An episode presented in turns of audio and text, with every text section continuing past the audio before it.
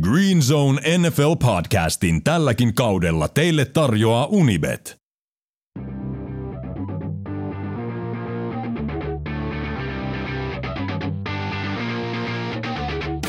Green Zone NFL podcast.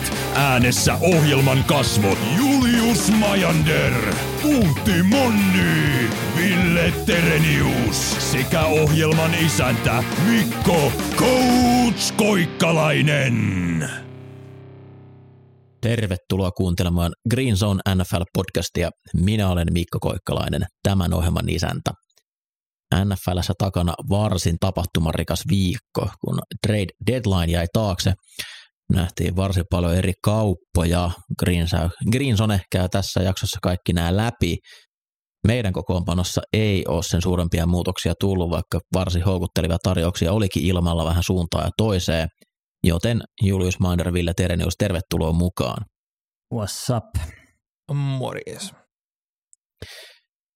Nyt jos saisitte jälkikäteen käydä tekemässä yhden kaupan, mitä ei tapahtunut, niin mikä se olisi?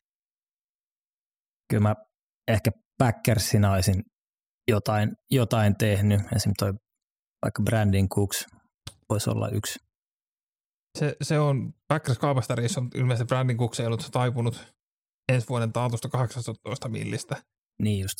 Mikä on ihan ymmärrettävää, että siitä ei hirveän monisten puolestaan innostunut. Mutta mä olisin ehkä, olisin voinut päästää Karim Huntin Brownsista vapaaksi. Koska on kuitenkin näyttänyt, että hänellä pystyisi ottaa samassa on nyt on auttamatta vaan niin kuin Chabin sivuvaununa siellä. Kyllä toi Packersin laitohyökkäjäosasto on se, mikä eniten itsellä hämmennystä herättää, että miten se voi olla niin keskinkertainen, vaikka nyt Dubs muutama kivan pallon otti kiinni tuossa Buffalo vastaan, mutta kiire tulee kyllä minne sotan perään Packersille ja muutakin wildcard-paikoille kohta, että saa alkaa tapahtuu asioita vauhdilla. Mutta jos ei olisi tarvinnut tehdä jotain muuta kauppaa, niin ehdottomasti olisin mennyt ja en olisi maksanut kakkosta Chase Claypoolista. Kyllä. Palaamme näihin piakkoin.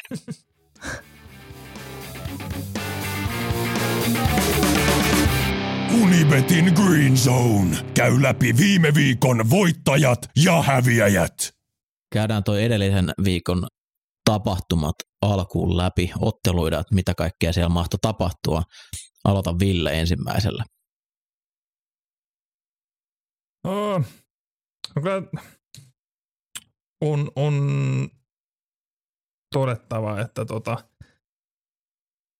no aloitetaan sitä heti kierroksen parhaasta pelistä. Et, et tota, Panthers Falcons peli, niin kaikki, katsoi sen, niin kuin, sen loppuhuipennuksen, niin sehän oli niin kuin, jos, jos se olisi ollut joku kärkijengien välinen peli, ja se olisi mennyt tollaan, se olisi ollut vuoden ottelu. Nyt se oli vaan niin kuin maailmanhistorian tyhmin ottelu kahden todella keskinkertaisen, ellei jopa huonon joukkueen välillä. Ja Carolina Panthers niin kuin nousi ehdottomasti tässä niin kuin Falcons rankingissa, että jos mietitään niin kuin mikä joukko olisi eniten Falcons, niin Panthers ja Chargers sekä taistelee ykköspaikasta. Ja o- oikea Atlanta Falcons saattaa olla jopa Detroit Lionsia vähemmän Falcons tällä hetkellä, mikä on todella hämmentävä kehityssuunta, kun on tottunut tähän vuosien ajan tähän niin kuin tämmöiseen tulivoimainen hyökkäys ja sitten sekoillaan ja jotenkin onnistutaan menettää voittoja, niin Falcons on ehkä vaan neljänneksi eniten Falcons tällä hetkellä. Mutta kyllä aika paljon Falconsia on. Ne on siis kyllä todella Falcons, mutta siis niinku Miten Lions, voit palaa Chargers on jopa enemmän. Kilpailu on kova. kypärän päästä ottaminen siitä saava 15 jardin rangaistus on ehkä tyhmin sääntö, mitä NFL on. Siellä on paljon tyhmiä sääntöjä, mutta... Ei se ole toi... tyhmin, mutta siinä pitäisi olla joku semmoinen niin kuin tietty semmoinen ymmärrysraja, että ei sitä niinku, että kun tuossa niinku käytännössä peli oli ohi ja juhlitaan ja he eivät tule olemaan seuraavassa nävillä kentällä, niin tuossa kohtaa se olisi oikeasti ihan se ja sama. Että jos mm. siellä nyt niinku jokaisen first downin jälkeen aletaan viittilöimään, ottaa kyvärää pois ja riehuun, niin et, joo, siinä kohtaa mä ymmärrän, miksi se on rangaistus. Mutta tuossa kohtaa, niin jaa. Mutta toisaalta, Mutta oli, hänhän, tämä kikkerihän missasi jatkoajalla siis ekstra pointtia mm. lyhyemmän potku joka tapauksessa, että ei se nyt ole siitä kiinni, että jäikö se hirveästi siitä kypärän ottamisesta sitten loppuviimeen kiinni. Mimmonenhan oli Edi Pinero paluulento? tekikö Hainiissa. ja- Mites Julle? Joo, kyllä häviäjä on Zach Wilson. Se on niin kuin Trevor Lawrence ilman niitä hyviä heittoja. Et tota, niin kuin, eikö me viime viikolla just puhuttu tästä, tästä niin kuin paineen alla statsista, niin se, Joo, niin, ei, ei, ei siis suju niin kuin, siellä. se, se ei suju. Ja mä, mä niin kuin, Zach Wilson ei ole hän. Ei, siis niin kuin, toi, toi oli ehkä kamalinta, mitä mä oon nähnyt pitkään aikaa. Se on aina hyvä, kun on niin monta huonoa heittoa, että ei pysty valitsemaan niistä, että mikä se kaikesta huono on. Jep. Mac Jones ei ollut kovin paljon parempi ja aika käänteen tekevä tilanne oli siinä ekan puolen lopussa. Jones heittää siis rumimman piksiksi, mitä taas ihan hetkeä aikaa kukaan on heittänyt, mutta pelastui sillä, että Jetsin DL kävi tönäsemässä häntä hieman liian myöhään ja siitä tilanne ollut 17-3, mutta 10-6 sitten puolen niin ei olisi kyllä Patriots tuolla hyökkäyksen noussut tota takaa tai tota eroa vastaan, mutta tämä oli se kausi, kun Jetsin piti tietää, että mitä, mitä Wilson tarjoaa, ja nyt ei hirveän paljon näytä. Tosi hauska nähdä, että miten he lähtee nyt ratkoa tota, kun heillä kuitenkin periaatteessa olisi mahiksi pudotuspelejä ihan realistisesti tässä. Niin halutaanko se maksimoida vai halutaanko antaa Wilsonille tilaisuuksia näyttää, että mihin hänestä on, koska tuolla pelillä sinne ei kyllä tulla menemään, mutta ehkä Whiteilla tai Flakolla voisi tulla riittävä määrä voittoja. Mm. Ky- kyllä mä oon niinku ihan valmis sanoa, että ei, ei tämä nyt ole, ole se ratkaisu. Mutta eihän mä mistään mitään tiedä myöskään. Et, Mietti, miettikää, miten synkässä tilanteessa ollaan, että niinku 2022 niinku Flakko on todennäköisesti parempi vaihtoehto. ai että. Las Vegas Raidersin hyökkäys. Mitä ihmettä siellä tapahtui? Se on Me ollut mentiin, me kuitenkin mentiin kehuun. näinpä. Hitto toi oli ruma ottelu. Uh, Davante Adams näyttää vähän siltä, että häntä ei enää kiinnosta hirveästi. Todella laiskoja rautteja juoksee niin höyläkäteen kuvioita läpi. Ja sitä ei edes mitenkään erityisesti tuplattu tuossa pelissä. Siellä oli downeja, missä sitä tuplattiin, mutta monta kertaa hän oli ihan yksi yksi, mutta ei päässyt eroon Saintsin kohtuu huonoista kornereista, mitä kaikki muut on polttaneet tässä männä viikkoina paljonkin. OL otti käytännössä aivan satanolla pataan Saintsilta koko ottelun ajan. Siellä oli tilanteita, missä Kaarin sylissä on heti snapin jälkeen joku juoksupelissä, backside D-täkkelit juoksee running backia kiinni, ja kun sitä painetta tuli, niin Derek Carr ei pystynyt sitä käsittelemään ja hänen tekniikat hajosi aivan täysin. Puolustus ei ole toiminut koko kaudella, mutta tuo hyökkäys on pystynyt pitämään joukkuetta mukana, mutta mä en muista, että oliko heille yhtään snappia Saintsin kenttäpuoliskolla tuossa ottelussa. Oli sitten, kun Stidham tuli kentälle, mutta Derek Carr ei siellä käynyt. No niin, mä en kattonut enää niitä Stidhamin snappeja. Et Mutta- menettänyt paljon. Järkyttävä ottelu, järkyttävä siis niinku- ottelu. New Orleansilta puuttu Lattimore sieltä heidän ykköskorneri. Niin miten sä saat Davante Adamsille yhden kopia kolme jardia? Ja sekin oli joku 317 screeni, missä se tuli. Niin, sitten heitellään Mac Hollinsille ja Foster Moreolle palloa. Ja kyllä jo jännä homma, kun tää ei nyt oikein rokkaa. Oispa joku ykköstähti. Mitä vittua te teette? Tää oli siis todella synkkä. Kun me mentiin, mentiin vähän kehuun, että tota, et Josh Jacobs, että ihan hirveä härkä ollut kolme viikkoa, niin jäi sitten 43 jardia. Mitä se olisi? Yli 150 jardia kolme viikkoa putkeen. Kiva tietää, että Vegasissa kuunnellaan meitä. Eteenpäin.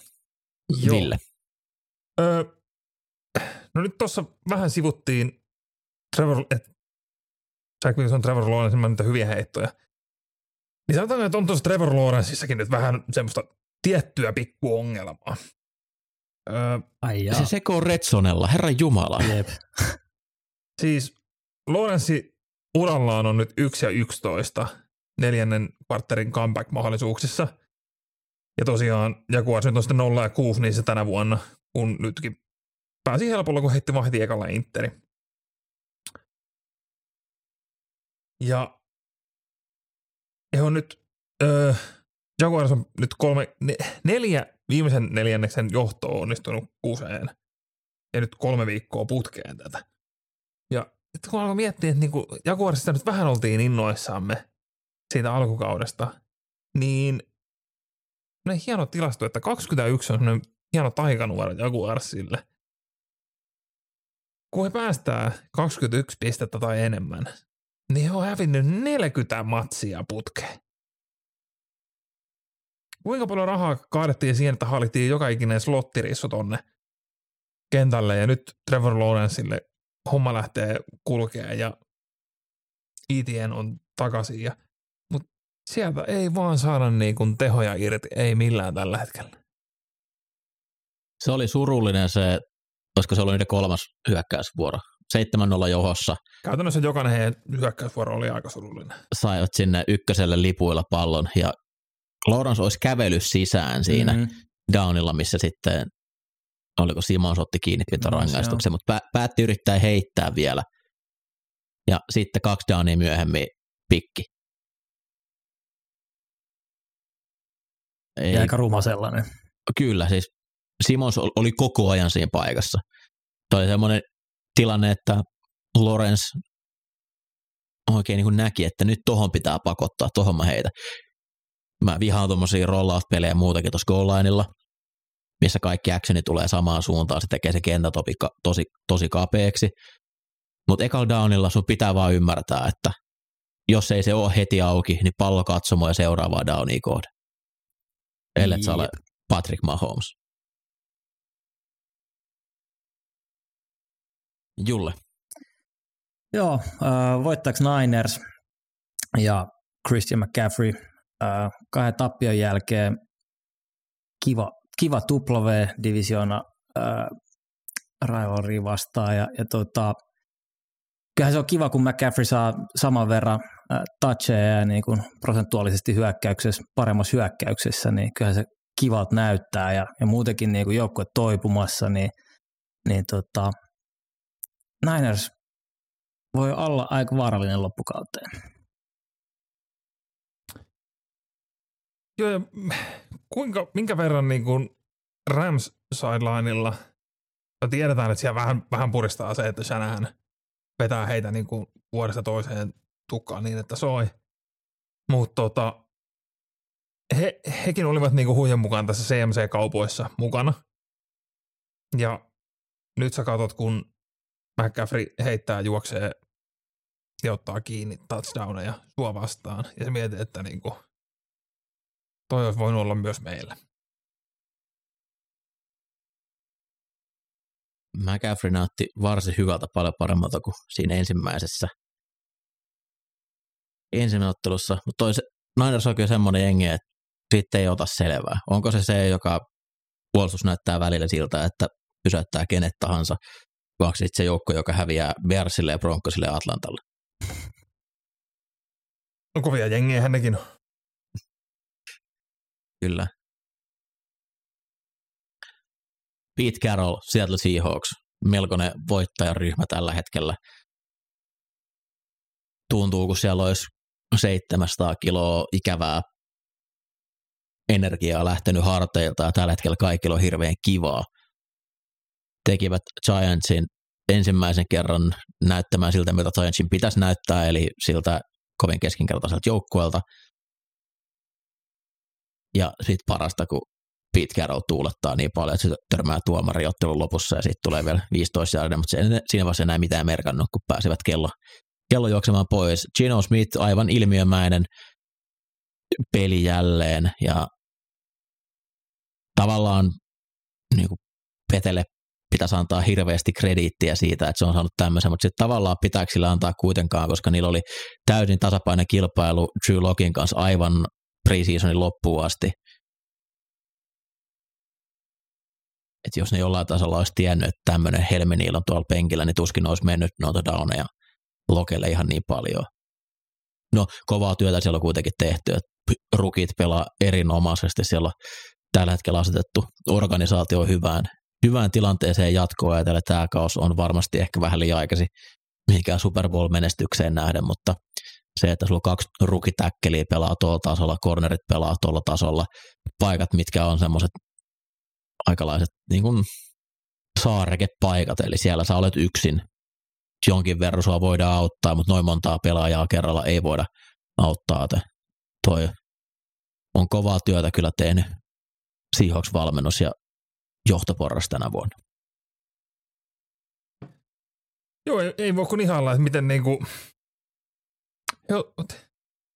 kun, kun mahdollisuus on tarjoutunut, niin se on kyllä niinku upeasti, upeasti tota, hyödynnetty. Että niinku, on, jotenkin toi Seahawks vielä niinku menee siihen niinku, alleviivaa tämän niinku kauden semmoista niinku ylös alas niinku päättömyyttä. Et jos pari vuotta sitten oltaisiin todettu, että 2022 niin QPRssä Keno Smith on neljäntenä ja Markus Mariota on kuudentena. Tom Brady ja Aaron Rodgers on jumissa kolme ja viisi joukkueessa, jotka ei tiedä yhtään mihin ne on menossa. Niin mutta on, tämä, on tämä myös hienoa siinä, niin kuin nimenomaan sen kannalta, että tota, kaikki ei ole vaan aina niin kuin, mikä näyttää paperilta hyvältä, niin tämä ei ole aina täysin ennustettavissa, vaan näitä tämmöisiä ihmeellisiä loikkia. Loikkia tulee kuitenkin. Sitten Ville. Öö, no itse asiassa sanotaan vielä tuohon Christian McCaffreyin, kun sen juoksi ja heitti ja otti kopin. Tiedättekö, kuka oli viime pelaaja, joka on tehnyt saman? LT. Joo, Ledanian Tomlinson joku 15-16 vuotta sitten. Öö, no sitten voitaisiin ehkä mainita tässä kohtaa, että tota, miten, miten absoluuttisesti niin kuin, jotenkin Patriotsista on kaikki muuttunut, mainitaan sen niin kuin, että siellä ei ole enää varsinaisesti mitään muuta kuin Bill Belichick jäljellä. Ja he on jotenkin pudonnut täysin tämmöiseen niin kuin funkkiin, että mitä missäkin tapahtuu. Ja ihan niin kuin puolustuksen koordinaattoreita, kaiken maailman Joe Judge ja kutsumassa niitä hyökkäyksiä, niin se, minkälainen ote Patriotsilla on edelleen Jetsistä, mä niin kuin,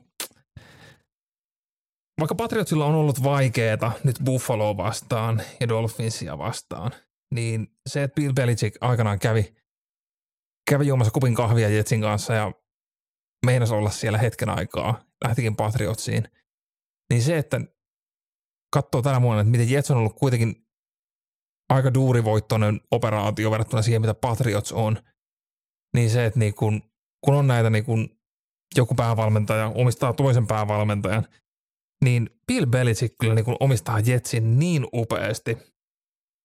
Ihan sama kekkaan kentälle ja mitä tapahtuu, mutta niin vaikka Bradyn lehonkin jälkeen, vaikka Patriots on ollut synkkää, niin on kuitenkin 5-0 Jetsiä vastaan. Niin tää niinku hienosti alleviivaa sitä niinku Jetsin synkkyyttä. Ja etenkin niinku, kun siellä vielä niinku, tällä hetkellä katsotaan Jetsiä, siellä on tosi hyvä runko, nuori runko. No joo, pelirakentaja nyt onnistuu häviämään näitä pelejä, mutta tota, kaikki on ollut niinku muuta verrattain hyvää. Joo, Breeze Hall menetettiin, mutta siellä on tosi paljon hyviä uusia niin kuin, paloja. Ja sitten tulee Bill Belichick vähän murahtelee ja Jets kusee sänkyyn. Se on hyvä, että maailmassa on asioita, mihin voi luottaa. Onko teillä vielä enempää? Kyllä mulla yksi voittaja vielä löytyy. Uh, Tidensin juoksuhyökkäys. Aika se oli itse asiassa aika huvittavaa jopa katsoa, että miten, miten dominoi Texansia. Et, et No se, se, on, oli ihan, se on myös näitä asioita, mihin voi luottaa. kyllä, Mut se oli ihan niinku suoranainen turpaan veto, että et tota,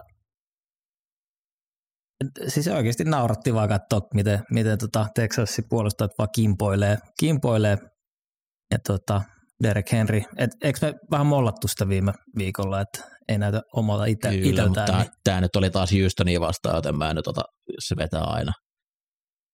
Niin tässä oli laskettu se, että viimeiset neljä kohtaamista peräkkäin ko- kol- 200 jardia niitä vastaan tai Henryltä kolmas peli öö, vähintään. niin Texansia vastaan, niin jos Ne niistä otettaisiin tämmöinen kausi, niin kuin Henry aikaisemmin. juoksi kolme ja puoli tuhatta jardia.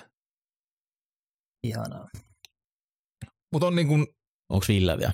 on, on hauska nyt seurata näitä, niin kuin, liigassa on selkeästi muutamia tämmöisiä hyvin juoksupainotteisia jengejä, jossa on niin kuin pelirakentajia, joihin ei ehkä niin uskota, nuoria, kokemattomia tai Markus Marjota. Ja tota, kyllä niilläkin vaan saadaan tulosta aikaan, kun ollaan menty niin kuin maailmaan, missä boksit on verrattain kevyitä ja niin kyllä tuommoinen niin suoraviivainen juoksuhyökkäyskin vaan toimii edelleen. Mä haluan nostaa vielä Arizona Cardinalsin tässä häviäjäksi tähän loppuun.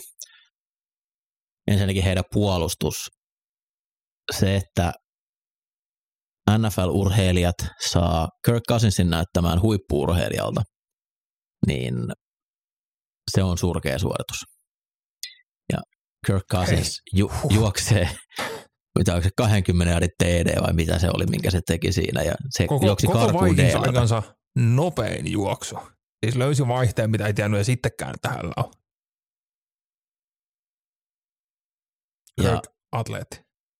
sitten Patrick Peterson, pitkäaikainen Arizona huippupelaaja, kertoo ottelun jälkeen, ensinnäkin sen pilkkas hienolla tuuletuksella Kyler Murrayta siinä otteluaikana, mutta sitten ottelun jälkeen se kertoo, että joku organisaatiosta oli aina hänen viimeisinä aikoinaan Arizonassa niin kerännyt nettikirjoitteluja ylös ja käynyt tuomassa ne hänen pukuhuoneensa eteen.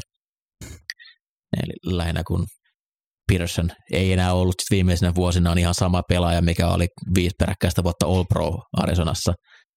Niin sitten näitä negatiivisia juttuja tuotiin silleen lehtikirjamäisesti siihen pukuhuoneen, pukuhuoneeseen. Niin tota, käsittämätön organisaatio. Upea organisaatio. Nyt en ymmärrä, että siellä on kaikki aivan sekaisin. Mutta joo, Peterson kyllä niinku, nyt, nyt, hän- nyt hän pelastaa semmoisella All Pro-tasolla. Selkeästi, kun sinne syötetään raivo, suutu jo, niin kyllä sieltä vielä semmoinen nuori pirteä Patrick Peterson löytyy sisältä. Joo, sama pelaaja, kuka on kärrynyt lähes kaikille koko alkukauden. Nyt sitten pelaa hyvin. Toi Minnesota on kyllä hämmentävä joukkue. Toikin oli ottelu, mikä heidän olisi pitänyt voittaa ihan reilusti, mutta silti se menee ottelu viimeiseen downiin. Mutta näillä näkymin niin vahvasti menossa kyllä oman divari, divarin voittoon, vaikka peliesitykset ei sitä ole. Mun mielestä toi on hyvin keskinkertainen joukkue ollut, mutta se, että sä voitat kaikki tiukat pelit, niin se swingi voi olla melkoinen yhden kauden aikana.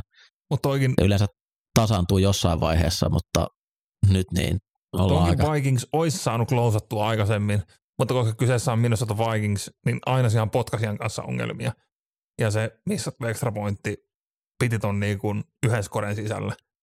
Mutta tota, kyllä Vikings vaan on sekin niin kuin, vaikka siellä hommat välillä sujuu, niin kyllä niin kuin Vikingskin on vaan niin kuin perinteinen Vikings, että kikkeri ei ikinä saa mitään aikaa. Sitten meidän tähän, mainita häviäjänä tässä nopeasti, niin mitä vittua se Sean McVay teki niillä pelutuksillaan siinä lopussa? Mä ymmärrän, että se Shanahan on sun pään sisässä, mutta kun saat peliä on alle kaksi minuuttia jäljellä, saat kolmella skorella perässä, niin miksi sulla on Stafford, miksi sulla on Cooper Cup enää kentällä, joka vielä sitten onnistuu telomaan itseensä siinä kohtaa? Mä ymmärrän, että niinku harmittaa se, että Kyle omistaa ihan täysin sut, mutta niinku,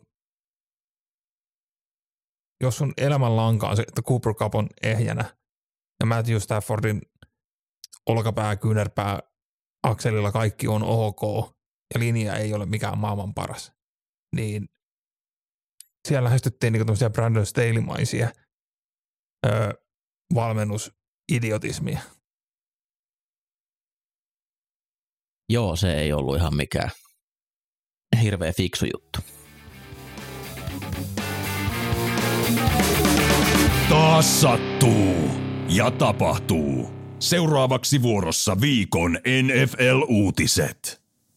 Iso uutiskatsaus tällä kertaa ja tuon takia, että menneenä tiistaina sulkeutui treidien takaraja ja nähtiinkin aika paljon pelaajaliikennettä tuossa viimeisenä päivinä ja viime viikolla vielä meidänkin purkasti julkaisun jälkeen, niin käydään niitä nyt tässä vähän läpi.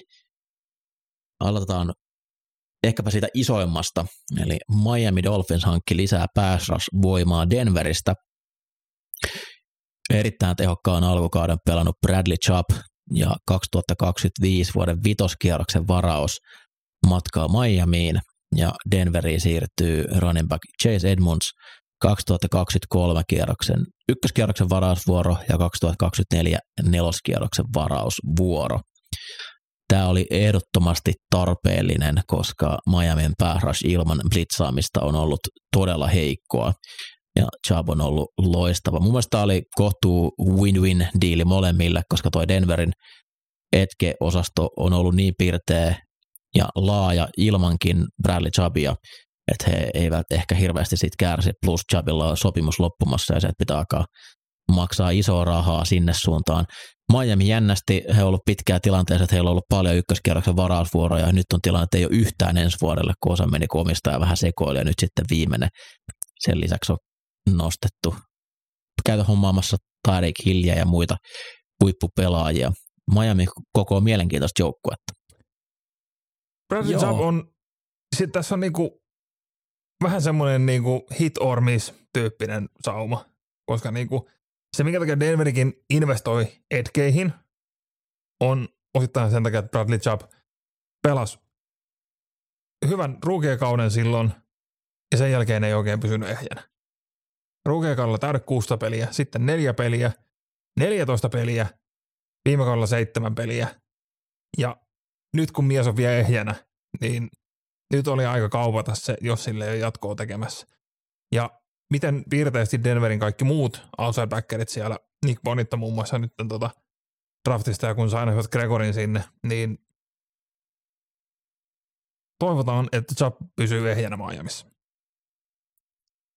Joo, ja tämä viesti aika vahvasti kyllä sitä, että Miami on, on niin kuin päättänyt, että tuo on se, se äijä, että, että tota, kellä mennään ja ihan oikeutetusti niin. Ja tämä on aika sellainen fact and picks, tekee vähän tällaista Rams-tyylistä, tyylistä, että he eivät pikkejä pois joltain pelaajia, joista tiedetään, että nämä on hyviä. Chabilla on ollut mielenkiintoinen ura. Oli paljon loukkaantumisia mahtunut tuohon Denver-aikaan. Ja loukkaantumisten jälkeen niin on kestänyt aika pitkään palata sitten huipputasolle. Et tosiaan on on hyvin mahdollista, että tämä kolahtaa vielä Miamiin nilkoille, mutta toi liiga on kohtuu tasainen tänä vuonna. Toki siellä on ihan huippukärkijoukkueet, mutta tuolla hyökkäyksellä, mitä Miami tällä hetkellä esittää, niin kyllä heillä on joka ottelussa, on kuitenkin ainoa joukkue, joka on Buffalon tänä vuonna voittanut, niin kyllä siellä on yksi joukkueesta, kenellä mä annan mahdollisuuden voittaa Super Bowlin. Niitä ei kovin montaa ole, mutta Miami on kyllä yksi niistä, ja tämä helpottaa sitä. Ja lisäksi he hommasivat running back Jeff Wilsonin San Franciscosta vitoskierroksen varausta vastaan. Wilson varmasti tuttu, tuttu mies Miamin valmennukselle, ja kun Chase Edmonds tuolta nyt toiseen suuntaan meni tuossa edellisessä kaupassa, niin siellä myös depth chartissa tilaa on. Tämä on myös aina tämmöinen hieno, jostain tulee OC-päävalmentajaksi, niin aina ne tutut running backit seuraa mukana.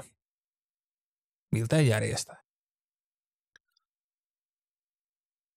Sitten toinen tähtipelaaja, kuka tässä liikkuu, niin Baltimore hommas Bearsista riitoihin ajautuneen Roquan Smithin. Eli Smith oli sopimuskiistassa Bearsin kanssa ja halusi iso, iso diiliä ja Chicago sitten päätyi kauppaamaan hänet Baltimoreen ja toiseen suuntaan liikku 2023 vuoden kakkoskierroksen varausvuoro, 2023 vitoskierroksen varausvuoro sekä linebacker AJ Klein, joka varmasti peliaika olisi jäänyt aika vähin nyt, kun Rogan Smith tuonne tulee. Smith on harvoja off-ball linebackereita, ketkä tässä liigassa oikeasti merkitsee jotain, ja hän on tänäkin vuonna ollut aivan, aivan ilmiömäisen hyvä. Ei ole ihan Fred Warnerin tasolla, mutta aika lähellä liigan parasta off-ball linebackeria. Joo, kyllä toi Baltimore puolustus selkeästi, selkeästi auttaa ja, ja toki, toki niin kuin kakkoskierroksen varausvuoro plus, plus että niin kuin mahdollista sopimusta tullaan, tullaan tota vielä antamaan, niin on siinä niin kuin aika paljon, mutta toisaalta Baltimore pystyy myös ottaa tämän rentalina ja, ja tota, päästämään esimerkiksi Rockwan Smithin ää, vapaille, vapaille markkinoille, jolloin taas sitten komppipikkejä olisi palautumassa Baltimoreen, että, että tota, Eihän nyt tuolla rahalla voi ottaa tätä rentalina. Ei todellakaan. Pakko Mm. tehdä sopimus. Ja sehän tekee tästä niinku mielenkiintoista. No Rowanilla oli niinku pari ekaa peliä kaudella oli vähän huonoja. Nyt on taas niinku noussut tasolle. Nyt sulla on sekä Lamar että Rockwan pelaajia, joiden kanssa pitäisi neuvotella jatkolappua. Toisensa voit käyttää tagin. Ja kannattaako tagi käyttää linebackerin vai QB? No ei siitä nyt ole kahta sanaa, että jos Niin. se saa Lamarin kanssa sopimusta, niin se tämäkin menee siihen.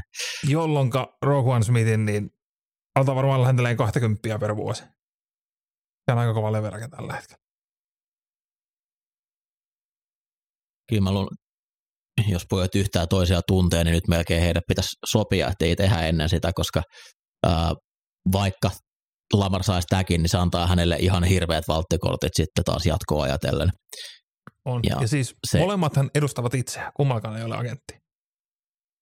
Niin tästä voi tulla ihan mielenkiintoinen, mielenkiintoinen off-seasoni siellä, jos ei niinku, kun lähdetään soppareita sorvaamaan. Patrick Queen varattiin todella korkealla Baltimoreen muutama vuosi sitten, ei ole ihan lunastanut niitä lupauksia. Että kertoo myös vähän sitä, että sinne tarvitaan siihen kakkoskerrokseen uutta johtajaa. Sitten mielenkiintoinen kauppa Jacksonvillen ja Atlantan välillä. Pelikialossa oleva Calvin Ridley kaapattiin Atlantasta Jacksonvilleen ja hyvinkin mielenkiintoinen hinta. Eli tässä on nyt 2023 ää, konditionaalinen vitoskierroksen varausvuoro ja 2024 konditionaalinen neloskierros, joka voi muuttua parhaassa tapauksessa kakkoskierroksen varaukseksi. Ridley vähintään tämän vuoden on pelikiellossa. Hän saa hakea NFLtä lupaa pelata kauden jälkeen. Ja siinä mielessä tälle, tälle vuodelle tilanne ei Jacksonvillelle helpota, mutta kohtuu halpa ulkolaitahyökkääjä, joka on kuitenkin osoittanut jo tasonsa liigassa, jos vaan kaikki nyt sitten päätyy Jacksonvillen kannalta hyvin. Joo, tässä on niinku melkoinen tämmöinen ehtohäkkyrä nyt tota, että miten, miten tämä tulee menemään. Eli jos, jos hänet johonkin päivämäärään mitä on julkaistu mennessä saa sen reinstatementin, niin siitä tulee sitten se viton tänä vuonna. Jos menee yli, niin tulee kuton. Sitten siellä oli niin kuin, öö, siellä oli öö, peliaikaan liittyvä yksi ehto. Ja sitten jos Jaguars tekee sitten jatkosopparin, niin se kolmonen muuttuu vielä kakkoseksi ja seuraavana. Eli jos, jos Ridley oikeasti pystyy pelaamaan ykkösrissulla siellä ja saa sieltä jatkosopparin, niin sittenhän tuo on niinku ihan hyvä kauppa, mutta niinku, tämähän on aika selvää, että niinku Ridley tulee liikkumaan joko tässä tai ensi offarilla. Sen jälkeen kun tiedot tuli, että muun muassa Eagleshän oli Valkoisen kanssa tekemässä kauppaa ennen kuin Ridleyn pelikielto tuli sieltä. Öö, on mielenkiintoista nähdä, mitä Ridley pystyy tekemään. Et, öö, joissain jo juhlittiin, että niin kuin todellinen ykkösrissu, että näistä on maksettu kahtakin ykköstä. Paljon AJ Brownista maksettiin. Yksi plus kolme. Niin. Mutta sitten huomioidaan, että Calvin Ridley on kolme vuotta vanhempi. Öö, kun pääsee kentälle, ei ole ainakaan kahteen vuoteen koskenut palloon. Tiedetään, miten vanhoilla ihmisillä alkaa luut haurastumaan jossain Niin. vaiheessa. Ja sitten myöskin, että niinku, viimeis kun pelasi Atlanta paidassa, niin oli niinku, pään sisällä vähän ongelmia, että miten menee. Ja huhut kertoo, että Atlanta ei ollut hänelle niin kuin ollut ehkä se paras paikka. Ja nyt hän pääsee niinku Floridan oma poika vähän niin kuin kotiosavaltionsa pelaan. Niin toivotaan, että hommat lähtee siellä rullaamaan, mutta tota, itse spekuloin, että mitä, mitä tästä niinku oikeasti tullaan mitään pikkää saamaan, niin vaikuttaa ehkä tämmöiltä niinku kaikin puolin win-win kaupalta sekä Jacksonvillen Falconsin että Calvin Ridleyn itsensä kohdalla. Chicago Bears antoi vihdoin Justin Fieldsille apuja ja kävi hakemassa paljon huhuissa olleen Chase Claypoolin Pittsburghista itselleen ja toiseen suuntaan liikkuu 2023 vuoden kakkoskierroksen varausvuoro. Tämä tuntuu aika paljolta ja veikkaa, että saattoi olla ehkä syy, minkä takia sitten ihan niin paljon laitohyökkääjäkauppua ei sitten nähtykään, kun tämä osot laitettiin niin kuin viivaksi, että tällä, tä, tämmöisellä hinnalla nämä laitohyökkäjät liikkuu. Niin siis Pittsburgh saa todennäköisesti korkeamman varausvuoron takaisinpäin kuin mitä käytti Chase Claypooliin. Ja ei Chase, Chase Claypool ollut mikään sillä kummonen pelaaja missään vaiheessa. Ihan, ihan kiva sellainen roolipelaaja, mutta tämä kyllä on aika head scratcher. Mun mielestä Chicago muuten te, on tehnyt hyviä juttuja, mutta tämä kyllä vähän niin kuin raavituttaa päätä. Mutta toki Justin Fieldsille apuja, se on niin kuin ihan positiivinen juttu, mutta vähän tämä kyllä hämmentää. On se kova hinta ja nyt Pittsburghissa viralliset TikTok aikakausi on ohitte, kun Smith Schuster ja Claypool ovat poistuneet. Mutta Pittsburghissa Claypoolia ihan selkeästi niin kuin väliinputojaksi ja Deontay Johnsonilla annettiin soppari. Pickens on näyttänyt, että hän pystyy nousemaan siihen kakkosrooliin. Mielenkiintoista, että kun Pittsburghissa nyt alkaa kolmosrissua pelaa, koska niin kuin ei, ei, ei sitä haittaakaan ollut että Piketille, että hänellä olisi jonkinlaisia aseita siellä. Mutta tota, kyllä Chicago joutuu maksamaan kovan rahan Claypool. Ja ensi vuosi taitaa olla soppari vielä jäljellä. Mutta tästäkin liikkui, liikkui myös tarinaa, että Packers olisi ollut Claypoolissa myöskin mukana, mutta siellä oli Pittsburghissa laskettu, että Chicagon varaus kakkoskierroksella tulee olemaan korkeampi kuin Packersin. Mikä on sinällään aika looginen laskenta, mutta tota, että Packers, Packers yritti tehdä kauppaa, mutta ei, ei vaan natsannut. Niin, olisiko sinne voinut laittaa sitten hännäksi jonkun kuivuneen sämpylän tai jotain, että olisi saatu vähän parannettua sitä diiliä, koska jos se nyt sitten tosta jää kiinni, että siellä ei ole laitohyökkääjiä, hyviä laitohyökkääjiä, niin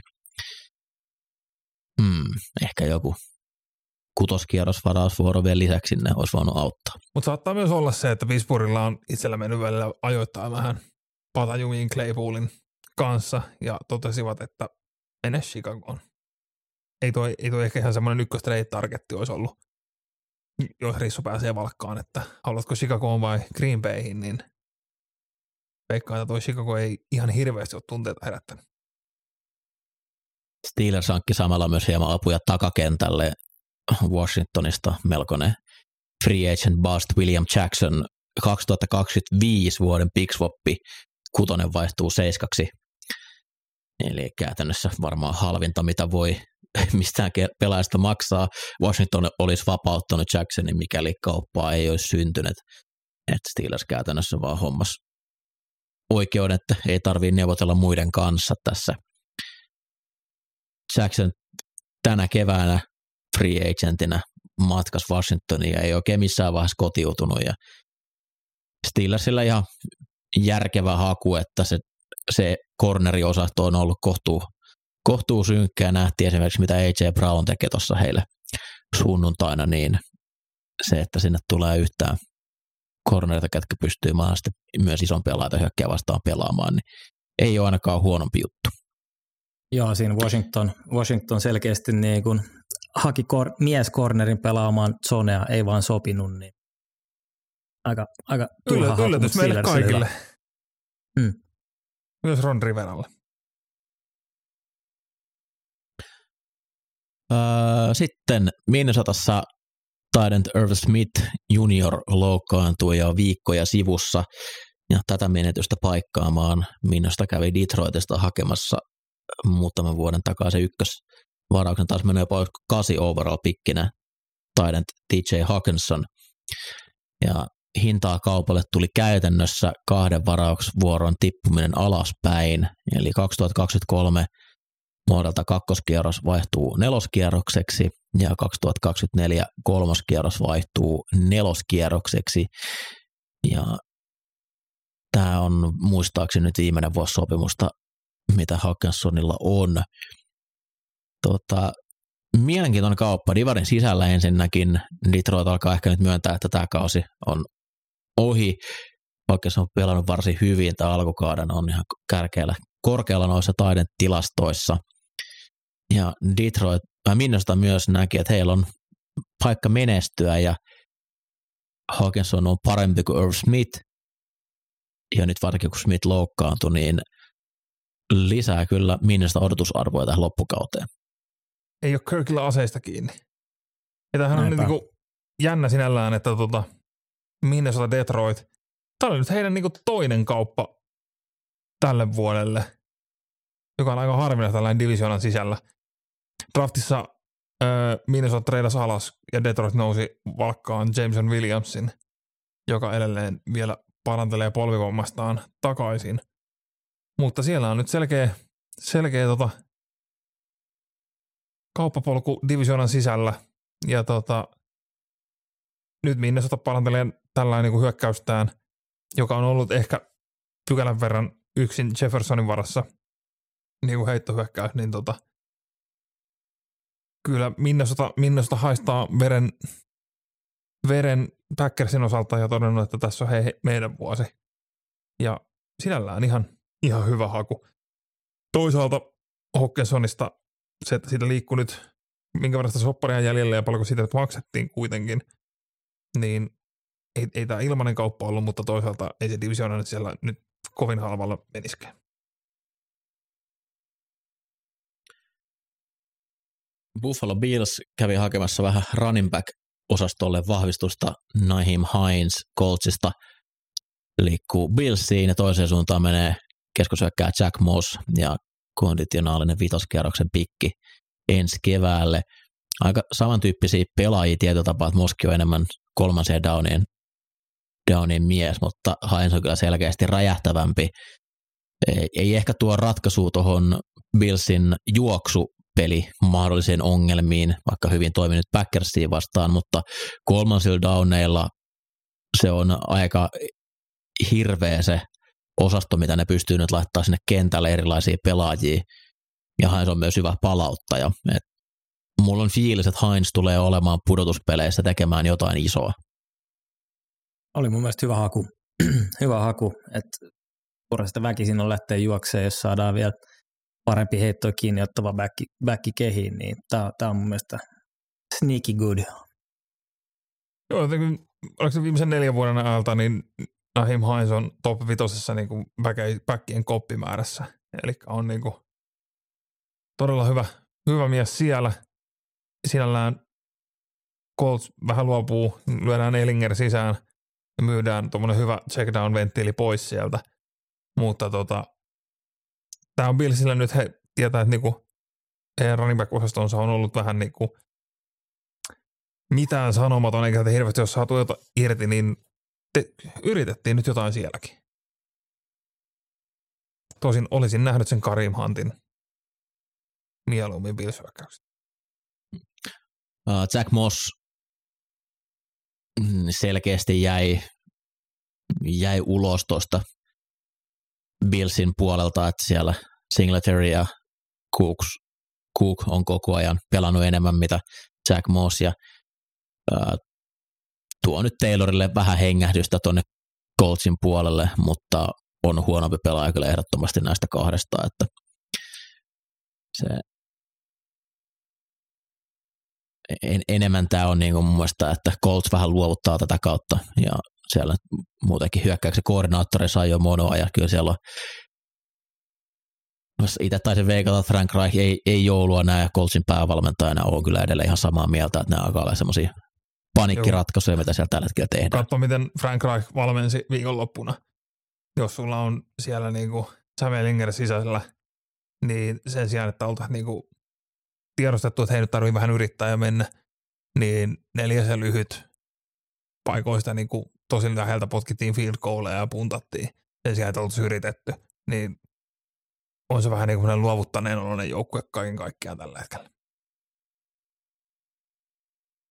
Sitten hyvin mielenkiintoinen kauppa. Nämä oli jo viime, vu- viime viikolla tapahtuneet asioita, mitä tässä lopussa nyt käydään, niin Kansas City Chiefs kävi hakemassa Giantsista viime vuoden ykköskierroksen varauksen Kadarius Tonin laitahyökkääjä, joka on pahasti kärsinyt loukkaantumisista, mutta kentällä ollessaan ollut liikan viihdyttävimpiä pelaajia ja hinta, hinnaksi tuli kolmoskierroksen varausvuoro ensi vuodelle ja sitten kutoskierros samalla draftilla.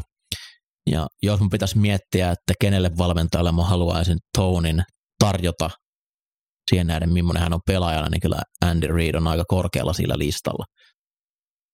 Ehdottomasti luulisi keksivän, keksivän käyttöä Tonille, että, että, että tota, äärettömän räjähtävä pelaaja pelaaja ja kun pysyy bondiksessa, niin tämä on erittäin mielenkiintoinen, mielenkiintoinen haku kyllä Chiefsiltä. Tony oli niinku, kun se varattiin Giantsiin, niin oli vähän semmoinen, niinku, mitä helvettiä te teette. Te ei se ollut yhtään niinku sen näköinen, että mitä, mitä tuommoisella rissulla siellä teette. Öö, no Giants, nyky Giantshan nyt sitten tekee rissuilla vähän mitä sattuu, ja ketä rissuja nyt sattuukaan olemaan siellä. Ja Gary Stoneilla on ollut takareisivamma, joka nyt öö, ainakin kommenttien mukaan oli vähän tämmöinen niin kuin, mies on pidetty sivussa, sivussa sillä ja nyt kun lähtee kanssa, niin katsotaan, onko takareidessä oikeasti yhtään mitään vialla. Mutta odotan innolla, mitä Anderi tekee. Tosi niin kuin, jos joku on oikein niin kuin, ottaa täyden potentiaalin tuommoista puoli gadget-tyyppisestä räjähtävästä rissusta, niin ehdottomasti Andrew. Ehjänä pitää pysyä. Kertoo myös tuosta Giantsin viime vuosien huono, huonosta johdosta aika paljon, että viime vuoden ykköskierrosvaraus tässä vaiheessa laitetaan, laitetaan vaihtoon. Ja se, että ei ole sopeutunut nyt tuonne Giantsiin, siellä kuitenkin aika heikko on tuo laitohyökkäjä tilanne tällä hetkellä, että paljon myös loukkaantumisia muilla, niin että ei tässä kohtaa haluttu enempää yrittää jatkaa. Ei välttämättä se kaikista helpoin pelaaja myöskään joukkueen sisällä, että aina näissä on kaksi puolta, mutta saa nähdä, kun, hauska nähdä, kumpi näistä nyt sitten voittajana selviää.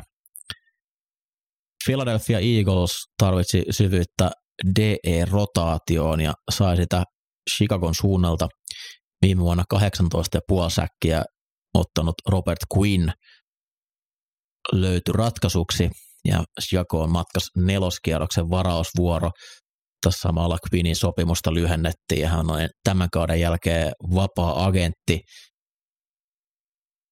Quinnilla on erittäin mielenkiintoinen ura ollut. Siellä on tosi paljon tämmöistä, että yhtenä vuonna sata säkkiä, seuraavana vuonna nolla säkkiä. Viime vuonna tosiaan 18 puoli, tänä vuonna yksi tähän mennessä ja hirveästi jos saada muutakaan aikaiseksi. Tämä on aika paljon tuplattu, on selkeästi oli se kärkijätkä siinä Bearsin linjassa, sitä samaa uhkaa nyt ei tuolla Philadelphiassa ole, mutta ää, tämä on kohtuu halpa haku Eaglesilta niin testata. Tuo nyt neloskierrokset on vähän tuommoisia, se nyt on ehkä viimeisiä paikkoja, milloin sä voit enää odottaa draftista yhtään mitään, kaikki loppuu on ihan niin kuin kolikoheittoa. Tämäkin tavallaan on neloskierros ja kolikoheittoa. Et jos sieltä nyt löytyy tankista yhtään jäljellä mitään, niin kyllähän tämä joukkue auttaa tuossa loppukaudessa, kun pystyy tasaisesti neljää endiä kierrättää ja varmasti heittodownilla etunenässä niin tulee olemaan kova, kova pelaaja, jos vaan nyt pääsee yhtään sitä viime vuoden vauhtia löytämään. Joo, niin kuin Queeningin jällä todennäköisesti auttaa se, että pääsee osaksi rotaatio, eikä vaan olla se ykköskoira siellä. Niin todella hyvä haku. Ja sitten mun tarvii sanoa tähän väliin breaking news juuri julkaistu. Ravens ilmoitti, että Rogue One Smithin pelinumero tulee olemaan 18. No hyi hitto. Mua ei kiinnosta enää yhtään mikä. Siis Mike Linebacker, jonka pelinumero on 18. Mä perun kaiken, mitä mä sanoin Rogue One Smithistä. Todella huono awareness nolla.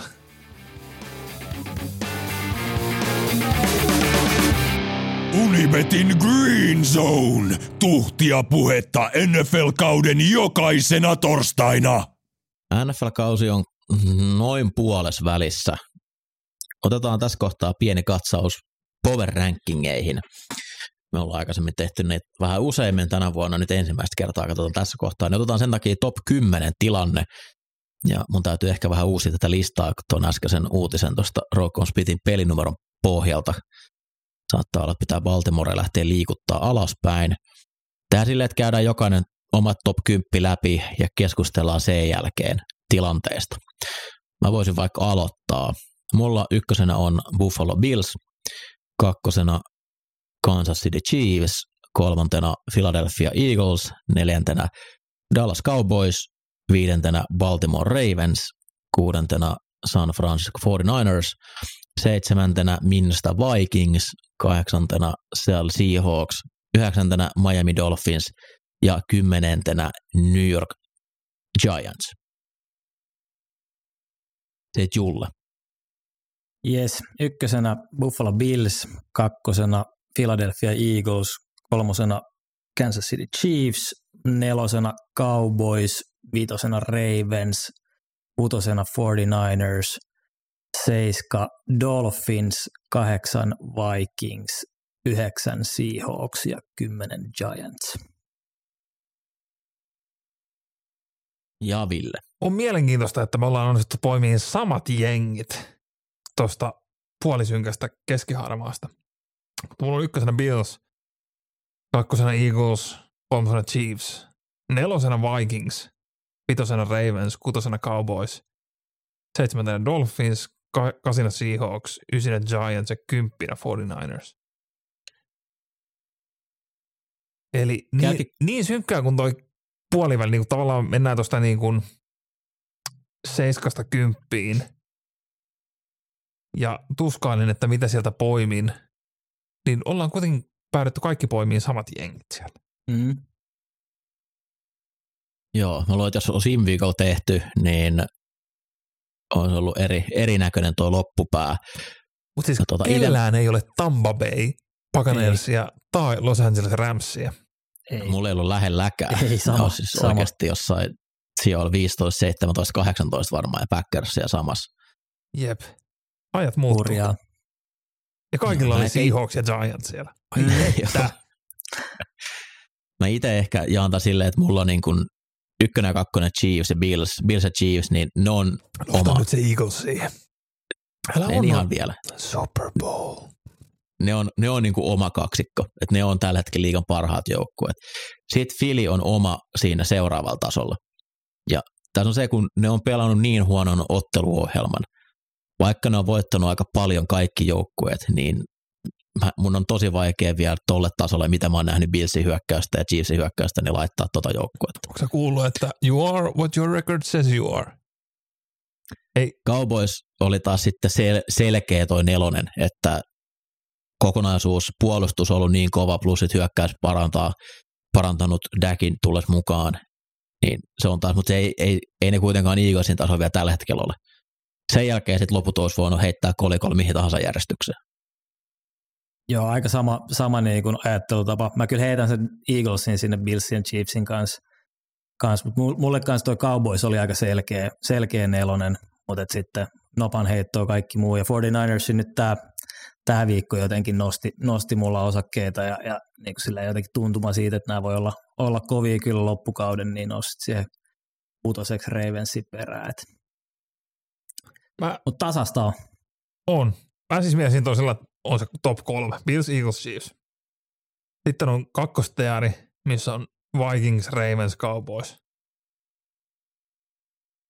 Ja mä mä en, en hämmentynyt 49ersin Rams-voitossa, sillä mä olisin heitä hirveästi ylöspäin arvottanut, mutta niin kuin Miami Seahawks, Giants, 49ers, mutta siihen käytännössä niin kuin, siinä on kaksi kolme muutakin joukkuetta, jotka olisi, olisi voinut tuohon päätyä. Että tavallaan se, kai niin kuin kausi on, jenkkimediakin jauhaa, että on Big Three ja muut, mutta niin kuin, se Bills, Eagles, Chiefs, sieltä vaan niin kuin vahvasti muista erottuu tällä hetkellä. Tämä on aika NFC-painotteinen. Mm. Ootas nyt. Ei. Ku, Aa, 6-4, 6-4 menee mulla niin, tuossa. Kyllä, joo, näin on. Mutta se niin kuin, toi AFCn kärki on niin selkeä, että paljon lähempänä on NFC ykkösestä kutoseen esimerkiksi. Että Ravens on mun semmoinen, että ne peliesitysten perusteella, niin ne olisi mulla kaupoisi edellä hyvin lähellä olisi jopa fi- filiä, mutta se vähän kaihertaa, että miten ne on pystynyt häviämään noita otteluita. Mutta kuitenkin se, että ne on enemmänkin mun mielestä ollut sitä, että ne on itse antanut niitä voittoja pois, niin aika hyvä lomatunnolla pystynyt laittamaan ne selkeästi parhaaksi AFC, tai kolmanneksi parhaaksi AFC-jengiksi. Mm. Minnesota, ne on 6 ja 1 tällä hetkellä. Ainoa tappio tuli Filiin vastaan, mutta se olikin ruma tappio. Muuten väitän, että 6 ja 1 hieman valehtelee heille, että ehkä se 5, 2, 4, 3 voisi olla realistisempi. Mutta kuitenkin on selkeästi ton Nortin paras joukkue ollut. Jopa sano hirveästi niin kuin Vikingsin voittojen tyylikkyyttä moittia, kun samalla listalla kuitenkin meillä kaikilla on myös Giants. Mutta alempana. On, Mm. on, on alempana, mutta ei niinku, ole, käytännössä niinku ollaan samassa jo niinku tässä uh, also ran top 10. Eli missä niinku muutenkin jengit on vähän niinku sillä nipussa. Uh, mutta Seahawks, Seahawksista, niin he, he pystyy niinku, siellä on sitä juoksuvoimaa, millä ne pystyy, nyt ajattelin tällä viikolla Giantsia vastaan, että tota, että Seahawks, tähän tulee juokseen nyt, että Giantsin juoksuvuosi on ollut huono. Niin mitä vielä? Gino Smith heitti joku 50 kertaa palloa. Tyler Lockett pystyi pudotteleenkin touchdowneja ja fumblaileen ja antaa Giantsille sieltäkin taas lahja touchdowneja. Ja homma rokkaa. Et niinku, se, se, se, on edelleen niinku yksi isoin niinku kokonaisvaltainen yllätys, mitä se Seahawks on viikosta toiseen. Nyt jos teidän pitäisi tällä hetkellä sanoa, mitkä joukkueet voi voittaa Super Bowlin, mitkä ne olisi? Bills, Eagles, Chiefs, Cowboys, Ravens. Ravens, Niners, Dolphins.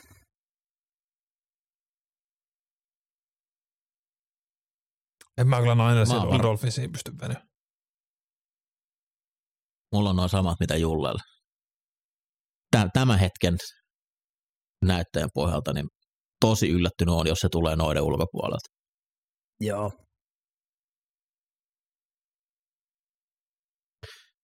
Sitten siirrytään eteenpäin. Meiltä kysyttiin tärkeä kuulija kysymys viime viikolla, että mitkä on Greensonen top 5 komeimmat päävalmentajat. Niin siis haluaisin, ta- haluaisin tarkentaa tätä. Viime viikolla puhuttiin Cliff Kingsburyn nättiydestä. Niin nätit valmentajat on ihan eri kuin komeet tai upeat. Niin, että upeimmissa kärjessä olisi Andy Reid. Niin, siis mä, mä nimenomaan tämän pohjalta tein, että niinku on top kolme nätit, niin siellähän on Kingsbury, Matt LaFleur ja Sean McVay. Kaikki on semmoiset, jotka niinku kävelee peilin, niin pysähtyy ihastelee hetkeksi itteensä. Mutta sitten on niinku upeat päävalmentajat, jotka on ihan eri kastia kuin nämä nätit.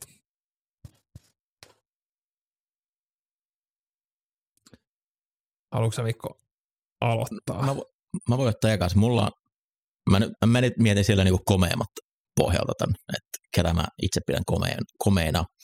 Mä en eh, mu- nämä on top 5, nämä ole järjestyksessä.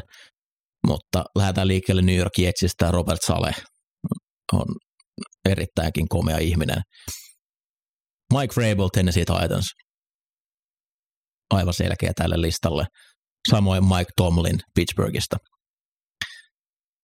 Ja sitten kaksi viimeisintä, näitä joutuu vähän jo kaivelemaan, että miettii, että mitä, ketkä mahtuu listalle, niin Kevin O'Connell menee ehkä tuohon näteimmät, mutta kyllä siinä semmoinen pieni komeus myös oli, että se pääsi pääs nyt tähän mukaan. Ja sitten Kevin Stefanski Clevelandista. Stefanski on semmoinen köyhemmän George Clooney. Totta. Mä voin vaikka jatkaa. Mulla oli myös Saleh, Vrabel ja Tomlin, mutta sitten kaksi viimeistä on tota, kyllä mä sen Andy sinne, niinku, ne puikot on vaan, niissä on jotain, kyllä se on komeutta. Ja sitten viimeinen on Lavi Smithin parta. Siinä on vaan myöskin jotain, että et, tota, muut, muuten kyllä niinku Saleh, Vrabel, Tomlin niin oli jo ihan selkeät, mutta nämä muut tuli vähän eri kautta sisään. Joo, ja tosiaan ei kysytä näteimpiä, niin mä tein nättien lisäksi, mä tein top 5 upeat. Mike Rabel on mulla ykkönen, koska niinku, on se ilmestys. Kakkosena oikeastaan ei näe mikään niinku top 5 niinku järjestyksessä. Brian Dable, rockistara, ilmestys, ottaa tila haltuun, sikarisuussa kirjoittelee nimmareita kaljukilta. Öö, Andy Reid, ehdottomasti siellä – Dan Campbell ja tämä viiden nipun viimeistelee äh, Rex Ryan ennen vatsalaukun ohitusleikkausta.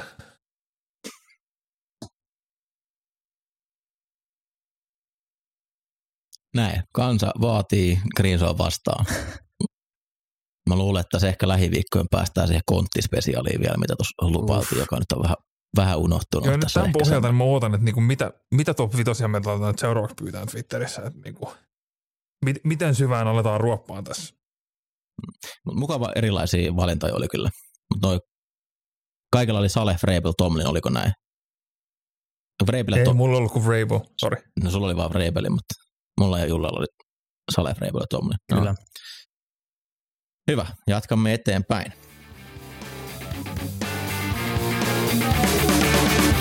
Älä missaa ainakaan näitä. Puheenaiheena NFL-viikon kiinnostavimmat ottelut.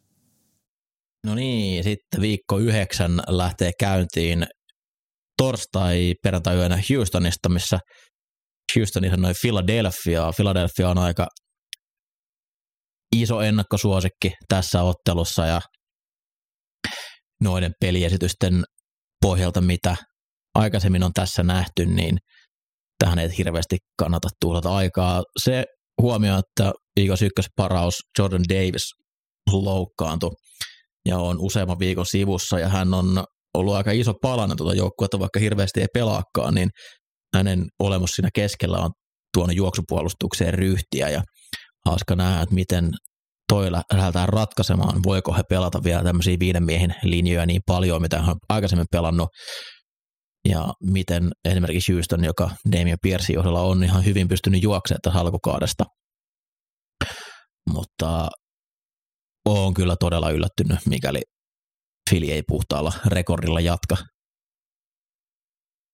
tätä tämän viikon jälkeen. Sitten mennään sunnuntaihin.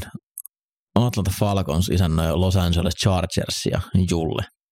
Joo, Chargers tosiaan bye week week edellisellä viikolla uh, ja on kyllä edelleen hajalla, hajalla oleva joukkue. Että tota, mielenkiintoista nähdä, että ketkä ne saa, saa tuonne kentälle nyt Atlantaa vastaan, mutta lähdetään vaikka Atlanta hyökkäyksellä, niin juoksuu, juoksuu, juoksuu, juoksuu ja sitten Pitts on ihan kiva pelaaja, kun saa pallon tilaan. Et, et tota, kyllä Atlantan hyökkäyksen linjan pitäisi dominoida tota Chargersin puolustuksen linjaa, että et, tota, siellä Khalil Mack, Mack on se pelaaja, kenet pitää, pitää saada sairaan hienolta.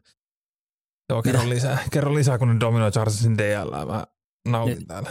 Nyt, nyt ne housut jalkaa. Uhuh. Mutta joo, kyllä siis niin Atlanta pitäisi pystyä kyllä liikuttaa palloa, palloa ja pitkiä driveja, pitää pallo pois Herbertiltä, Herbertiltä että et, tota, anna ihan hyvät mahdollisuudet Atlantalle kyllä tässä. Ja, ja tota, Chargers on sen verran hajalla myös hyökkäyksessä, että vaikka Atlanta D on, on huono ää, ja päästää, päästää paljon jardeja ja niin heittäen kuin juosten, niin, niin tota, kumpi tässä on, on nyt se heikompi, että et, onko siellä tarpeeksi hyvät rissut Chargersilla ää, heikkoja Atlanta DBt vastaan ää, tekemään pelejä. Tota, Mut tosiaan, tällä hetkellä hän näyttää, että Atlantalta on ykkös- ja kakkoskornerit ulkona, mutta ilmeisesti Kiinan Allenkin on vielä epävarma, pelaako hän viikonloppuna. En, en niinku usko, että tulee. Varmaan day to day. Jep. Mutta tässä on tosiaan se, että Chargers tulee bailta, Atlantalla oli overtime-peli, niin, niin tuossa voi olla vähän uuskuttaakin, mutta mut tota, tiukka peli kyllä mun mielestä tulossa.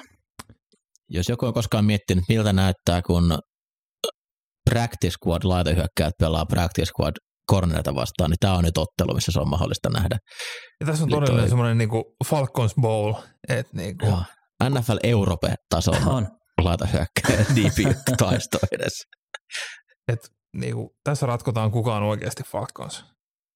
Toista, toista viikkoa putkeen Falcons saattaa pelata pelissä, jota kukaan ei halua voittaa loppuviimeen se on ihan varmaa, että tämä kannattaa ainakin Redsonen viimeisillä minuuteilla niin olla hereillä tasottelussa, siinä voi tapahtua aivan, aivan mitä tahansa. Bears isännöi Miami Dolphinsia kaksi hyvin eri tilanteessa olevaa joukkuetta. Dolphins ostohousut jalassa ja Bears myyjän tontilla viime päivät. Joo. Tämä nyt lähdetään purkamaan niin kuin, vaikka Miami hyökkäyksestä. Öö, joka on äärimmäisen tehokas.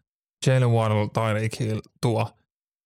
Se, se yhteys pelaa ja voi hyvin ja se hyökkäys on iloinen, räjähtävä ja ynnä muita ylisanoja. Kun taas Chicago hyökkäys on DVOassa melko pohjamudissa. Öö, heidän heittohyökkäys ei mene mihinkään. Katsotaan, miten Chase Claypoolia – sitten saadaan sinne sisään. Heidän juoksuhyökkäyksensä on, on näyttänyt ihan väläytellyt. Colin Herbert on hyvä ja Colin Cowherdinkin showssaan mainitseva Armstrong on tosi kova. Eli ilmeisesti Montgomery. Mutta tota, nyt, nyt kun Justin Fieldsin jalkoja on nyt pari viikkoa vähän niin kuin otettu käyttöön sieltä, niin tuohon Chicago hyökkäykseen on löytynyt semmoinen uusi vaihde – että mitä siltä on lupa odottaa, mutta sitten katsotaan niin kuin jengin puolustukset, niin Miamilla on tosi hyvä juoksupuolustus. Ja Chicagolla on, no ei se nyt hyvä puolustus ole kumpaakaan suuntaan, mutta se on parempi heittoa vastaan. Että tavallaan niin kuin siinä mielessä matchup on, on hyvä, mutta kokonaisvaltaisesti Miami on parempi joukkue paremmalla materiaalilla, paremmassa tilanteessa ja tulee käytännössä murskaan Bears. Mä toivon kovasti, että Bearsin hyökkäys jatkaa tuota nousukiitoa, mitä nyt tuo pari edellistä ottelua on, että oikeasti 30 pistettä Dallasia vastaan, niin erittäinkin positiivinen ottelu ja nousivat siinä melkein vielä tasoihin siinä ennen kuin sitten se repsatti tosi pahasti, että se olisi kyllä 28-6 ja parhaimmillaan se oli 28-23 tilanne jo. Joo, kyllähän. Pilsille nyt niin kuin Equanimus, St. Brown, Darnell Mooney, Claypool. On siinä nyt jonkinnäköinen reissukalusta sitten oikeasti sitä hyökkö, heittopeliä lähdetään liikuttaa. Ja miten nyt Filsia on lähdetty liikuttaa siellä poketissa ja on vähän niin kuin niitä suunniteltuja juoksuja hänelle, niin nyt, nyt tuntuu, että Everflus on saanut siellä vähän niin kuin kiinni siitä, että mitä täällä pitäisi tehdä. Mutta tota, kokonaisvaltaisesti kun laittaa nämä kaksi nippua vierekkäin, niin kyllähän Miami aika lailla joka osa-alueella parempi on. Bengals saa vierakseen Carolina Panthersin. Carolina, joka on parantanut kuin pikkupossu juoksuaan tässä viime aikoina. Ja Bengals taas jatkaa aaltoliikkeessä. Siellä tuli ikäviä loukkaantumisuutisia viime viikon aikana. Ensin Jamar Chase ja äh, oliko se nyt lonkkavamma, mikä sillä loppujen lopuksi oli. Joo. Ja ihan ei tiedetä, että kuinka monta viikkoa nyt loppujen lopuksi hän sivussa on, mutta useampi viikko nyt ainakin. Ja sehän muutti sitten heidän hyökkäämistään aika pahasti Clevelandia vastaan. Hyökkäyksen linja oli käytännössä yhtä kuin Jamar Chase, koska samaten kun Chase katosi kokoonpanosta, niin painetta alkoi taas tulemaan, kun ei löytynytkään sitä semmoista turvavipua, mihin pallon olisi vaan voinut heittää, ja Chase olisi voinut tulla sen kanssa alas. Carolinan juoksupuolustus on ollut ihan ok tasolla. Mun on vaikea uskoa, että Bengals yhtäkkiä saisi muutettua tilanteen niin, että heidän juoksu lähtisi toimimaan. Normaalitilanteessa Cincinnati pitäisi pystyä kyllä heittämään Carolinan yli.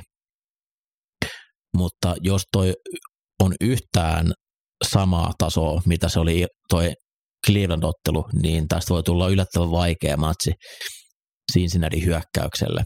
Eli tämä on taas nyt sitä semmoista ongelmanratkaisua, että nähtiin viime viikolla, että miten vaikeuksissa oltiin ilman Chasea, niin miten sitä lähdetään muuttamaan. Eli samat pelit ei enää toimi, kun siellä Chase ei ole ottamassa palloa kiinni. Joutuu tekemään varmaan vähän enemmän muutoksia muodostelmin, saamaan Higginsia eri paikkoihin, liikuteltua Tyler Boydia, vähemmän staattisuutta, enemmän liikettä pelien aikana. Toisen puolella palloa, niin Carolina hyökkäys, PJ Walker haluaa aivan ilmiömäin nyt, kun hän on päässyt taas pelaamaan. Ja on löytänyt aika kivasti esimerkiksi DJ, DJ Mooria. Juoksupeli on lähtenyt myös ruulaamaan ihan hyvin, mutta Cincinnatilla on puolustus, joka kyllä lähtökohtaisesti pitäisi pystyä mätsäämään, mutta siellä myös loukkaantumisia on. Puolustuksen linja loukkaantunut ja Cleveland teki heitä vastaan käytössä mitä tahto siinä linjan keskellä. DB-osasto loukkaantunut. Siellä uh,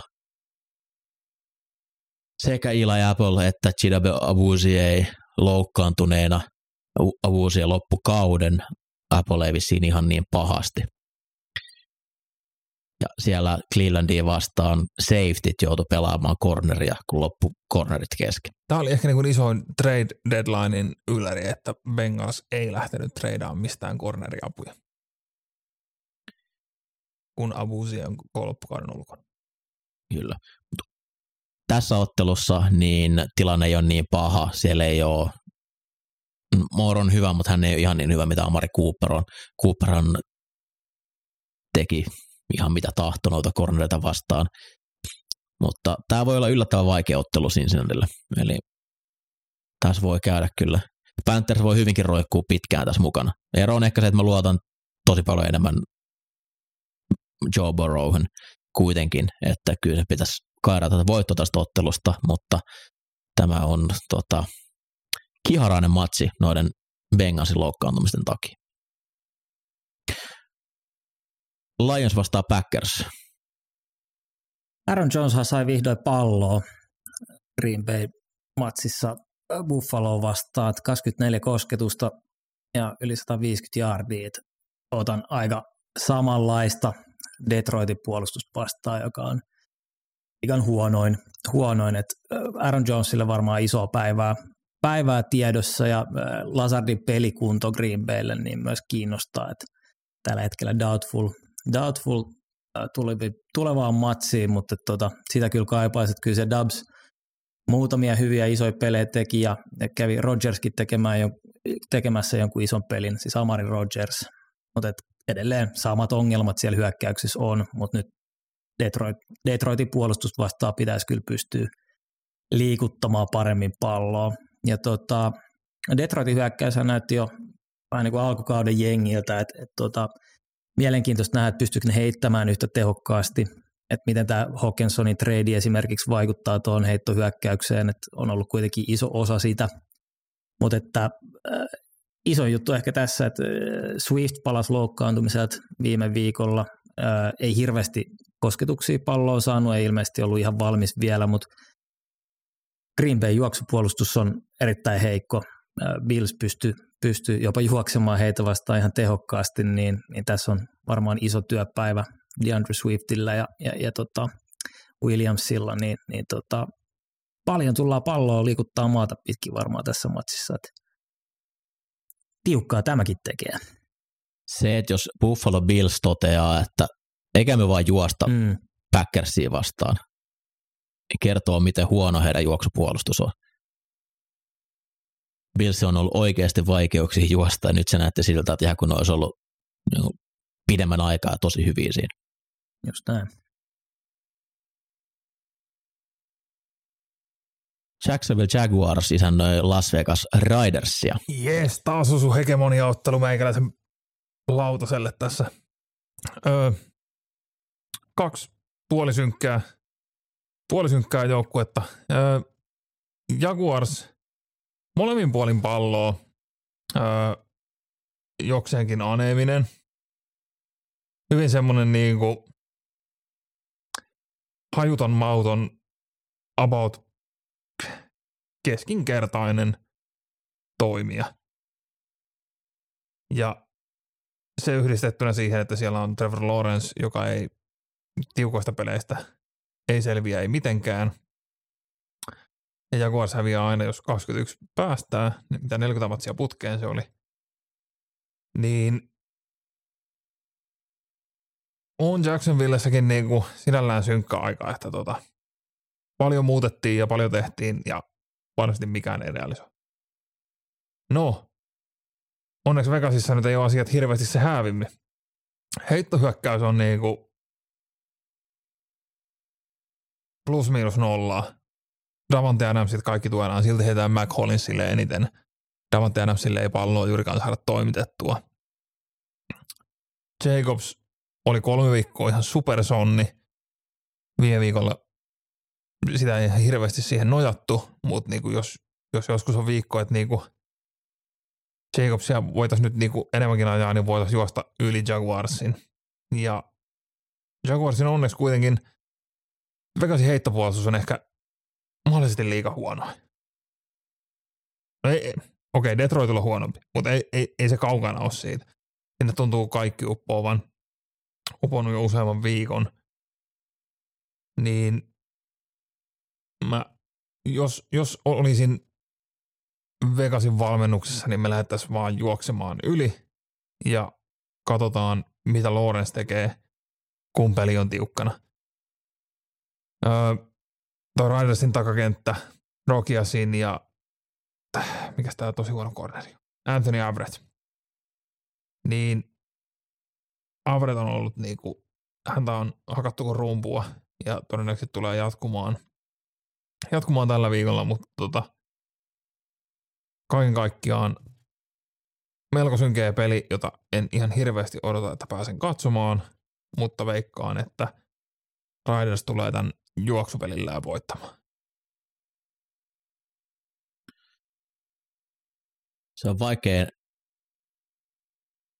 ennakkoarvioida, että miten mitä tapahtuu, kun hyökkäys, joka mukaan aina Redsonella kohtaa puolustuksen, joka ei pysty pysäyttämään ketään siellä. Jep, tässä, L- tässä on paljon klassikko. mielenkiintoista katsottavaa. Oh. Alkaako maa, maapallo vaan uudestaan, että kaikki vaan syntyy joku alkuräjähdys? Voittaa sitä pelin Patri- kattelu. Patriots vastaan Indianapolis Colts ja odotuksissa ei ole kyllä hirveän laadukas jenkkifudisottelu. Tässä on oikeastaan ainoastaan yksi hyvä osa-alue, ja se on New Englandin puolustus. Ja Bill Belichick vastaan Sam Ellinger toista ottelua pelaava QB, niin kuulostaa aika pelottavalta. Patriotsia vastaan pystyy kyllä juoksemaan, ja luulisin, että se on se, miten Patriots tai millä Colts tulee tähän lähtemään. Viime vuonna Jonathan Taylor teki ihan mitä halus, melkein samaa miehistöä vastaan. Tänä vuonna se Coltsin juoksuhyökkäys ei vaan ole yhtään samalla tasolla, lähinnä tuon huono hyökkäyksen linjan takia, ja Taylor on myös ollut vähän loukkaantuneena. Mutta tämä ei tule kaunista. Mac Jonesilta toivoisi näkevän vähän parempaa. Hän on ollut huomattavan paljon huonompi, mitä hän oli viime viikolla.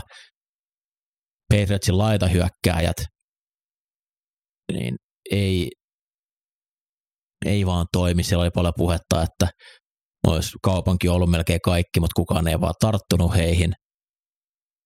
Juoksupeli se, heillä sentään toimii. Siellä Stevenson on, on. Indianapolisin vahvuus on juoksupuolustaminen.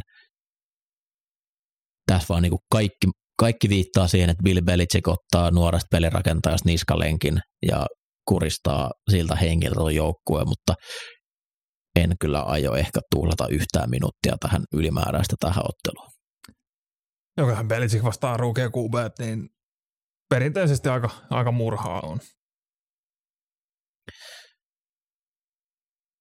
Sitten AFC Eastistä Jets isännöi Buffalo Billsia. Tämä on myös Seemoren suomenkielinen ottelu ja pääsen kommentoimaan Josh Allenin otteita. Ja Jack Wilson. Just. tota, tässäkin on mielenkiintoinen matchup kyllä, että et Jets D on, on kyllä mielenkiintoinen. Et, et tota, Billsin OLn keskusta voi olla vähän vaikeuksissa Jetsin puolustuksen linjan kanssa, mutta toisaalta sitten taas Josh Allen on niin hyvä liikkumaan, että en mä oikein usko se riittävän. Että, niin tuossa edellisessä matsissakin se paineen alla pisti ää, niin kuin paine suoraan naamalla, pisti Fade Stefan Diggsille niin kuin ihan täydelliseen spottiin, niin, niin se painekaan ei aina tule riittää. Mutta myös, että miten toi Jetsi DBt pärjää näillä laaturissuille. Et ne on ollut kyllä tosi vakuuttavia Jetsi DBt, nuoria, nuoria poikia. Et voi olla, että voi olla vähän kylmempää päivää, päivää sillä puolella. Sillä puolella kyllä, todennäköisesti tulee palaa enemmän kuin mitä, mitä tähän mennessä, mutta toi on kyllä oikeasti mielenkiintoinen matchup ja tuollainen mittari Jetsien puolustukselle tällä hetkellä. Et, et sitä, sitä tulee olla kyllä ihan mielenkiintoista seurata. Sitten mulla on kommenteissa vaan, että Jets hyökkäys, ai saatana. Et Tuleekohan paljon painetta? Se, se ei tule kyllä niin kuin kivan näköistä. Painetta tulee. Ää, Mi- millä neljänneksellä Jets vaihtaa pelirakentaja? ja toivottavasti ne lähtee ihan koko niin kuin alusta asti jollain muulla. Viimeistään puoleen. Jep. Mutta joo, kyllä Buffalota vie, vie mutta on tosiaan jotain katsottavaakin. Uh, mikäs on Jordan Poyerin tilanne? Ei ole tullut vielä Billsiltä mitään uutisia noista. Tota, mutta No, ei pystynyt Ilmeisesti on ulkona, kun tarvittiin Falconsista trade, äh, trade deadlinella hankkia Dean Marlowe. Joo, en, Dean, en Ma- tiedä. Dean Marlowe väläytti palamalla DJ Moore pelin lopussa sen pitäisi totesi, että vittu toi ei me tarvitaan. se tota, hai, kun sieltä jo puuttuu, niin po- Poyer ei tosiaan pystynyt pelaamaan tuota päkkäsottelua loppuun, niin se on mielenkiintoista. Josh Allenilta oli aika huono toinen puoli, joka tuntuu, että hän vähän jotenkin kyllästyi, että ensimmäinen meni niin hyvin, että teki aika todella hölmöjä ratkaisuja ja piti tai roikotti Packersia mukana turhan pitkään siinä ottelussa, että se, että se oli 10 pistettä, niin enemmän johtui siitä, että Josh Allen ei ollut hirveän hyvä siinä ottelun lopussa. Mutta tosiaan mä pelottaa, pelottaa Jack Wilsonin puolesta, että kuinka monta syötän katkoa riittää tähän otteluun. Sitten Kirk Cousins Bowl, eli Commanders kohtaa Minasta Vikingsin. Joo, ja t- tätä peliä mä oikeasti odotan. Öö, Minnesota hyökkäys, öö, sehän elää Dalvin Cookin kautta, mutta nyt Kirk on kuitenkin antanut semmoisia niinku hienoja piristymisen merkkejä ja vittuillakseen juoksi yhden touchdowninkin nyt sitten viime viikolla. Kun taas Washington hyökkäys on ollut niinku läpikauden melkoisessa fankissa, mutta nyt Taylor Heinicki, nu- nuori Favre on palannut. Ja jos jotain on hauska seurata, niin Heinickin pelaamista.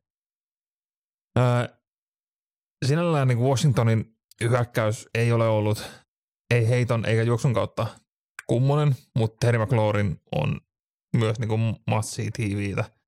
Ja siihen yhdistetään niin kuin Heinickin uroteot, niin Washingtonkin on taas niin kuin todella hauskaa seurattavaa, koska siellä on muutakin kuin se, että Vent sekoilee poketissa ja juoksee itsensä säkkiin.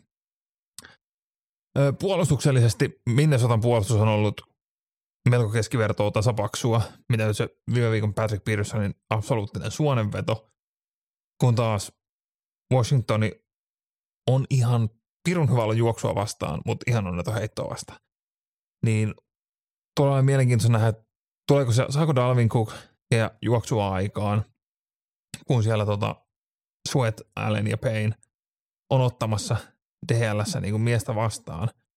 Mutta Vikingsin OLkin on näyttänyt niin hyvältä, että tässä elää toivo. Hockenson trade tuo ehkä semmoisen niin lisämausteen tuohon Vikingsin pelaamiseen, koska Irv Smith ei nyt kuitenkaan varsinaisesti ollut semmoinen niin kuin todellinen inline tight endi, mitä ehkä Kevin O'Connell haluaa käyttää tuossa niin kuin apuna juoksuhyökkäykseen, mutta myös sitten heittoon. Niin minkä verran Hawkinsonia saadaan peliin sisään, niin Kirkillä ja aseet Jefferson, Thielen, Hawkinson ja Osborne, niin tuossa on ihan niin kuin hauska muotoinen hyökkäys. Ja Washingtonin heit, puolustusheittoa vastaan nyt ei ole hirveästi, hirveästi vakuuttanut, niin tässä voi olla ihan niin kuin mielenkiintoista katsottavaa. Ja toisella puolella tosiaan vaan Heinikiltä McLaurinille urotekoja tulee viihdyttävä matsi, mutta kyllähän tämän Vikings tulee klaaraa. Mitenhän Carson Wentzin psyyke kestää sen, että joukkue alkoi voittamaan ja pelaamaan siedättävää jalkapalloa heti hänen loukkaantumisen jälkeen. Varmaan tosi hyvin. No siis Ron Rivera on käyttänyt samaa scouting-metodia kuin siihen William Jacksoniin Carson Wentzin kohdalla. Että en tiedä mitä on nähnyt, mutta Tyler Heineken, niin onhan se niin kuin se, se, minkä kautta tuota tulee pelata. Arizona Cardinals saa vastaansa omasta divisioonastaan Seattle Seahawksin, ja Seahawks on tässä kaikessa parempi. Mun mielestä Arizona on huono, ja he lähinnä pärjää loistavien yksilöiden avulla. DeAndre Hopkins on palannut aika vauhdilla, älä kutsu sitä comebackiksi, mutta se on pelannut todella hyvin. Nämä pariottelua, mitä se on nyt saanut taas pelikielosen jälkeen pelata onpa hauska nähdä, miten äh, Tarik Woolen, Seattlen iso tulokas korreri pär, pärjää Nuke Hopkinsia vastaan. Jos pitäisi piirtää joku ihminen puolustamaan Hopkinsia, niin se näyttäisi Woolenilta.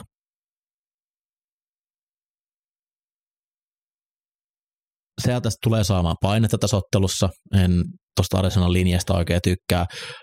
Uh, Uchenna Mosu, kenet Seattle hommas Chargersista, niin on ollut tosi kova mun mielestä.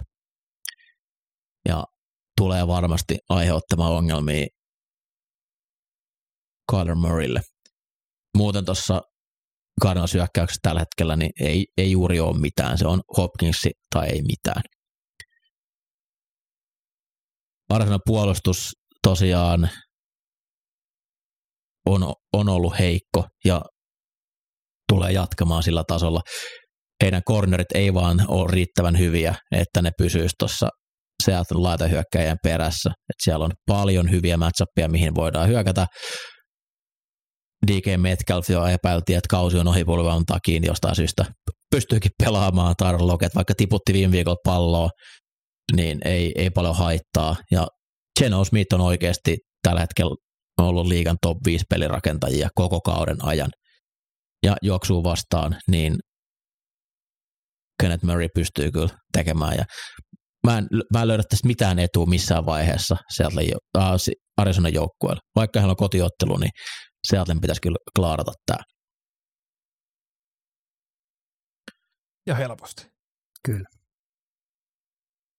Ennen kauden alkuun Tampa Bay Buccaneers, Los Angeles Rams olisi varmaan mennyt kauden top 10 otteluihin. Tällä hetkellä tämä ei kiinnosta mua ollenkaan. Tämä on jo aika, aika surullinen, että tähän nyt oikein sanoisi, mutta tota, no joo, Ramsi hyökkäys rullasi ihan kohtuullisesti Ninersia vastaan matsi alussa. Saatiin pidetty Stafford puhtaana, niin, niin tota, taisi jotain, jotain aikaiseksi, ja Bucksille ei nyt ole minkäänlaista pass rushia, pass rush uhkaa enää, kun Shaq Barrett loukkaantui.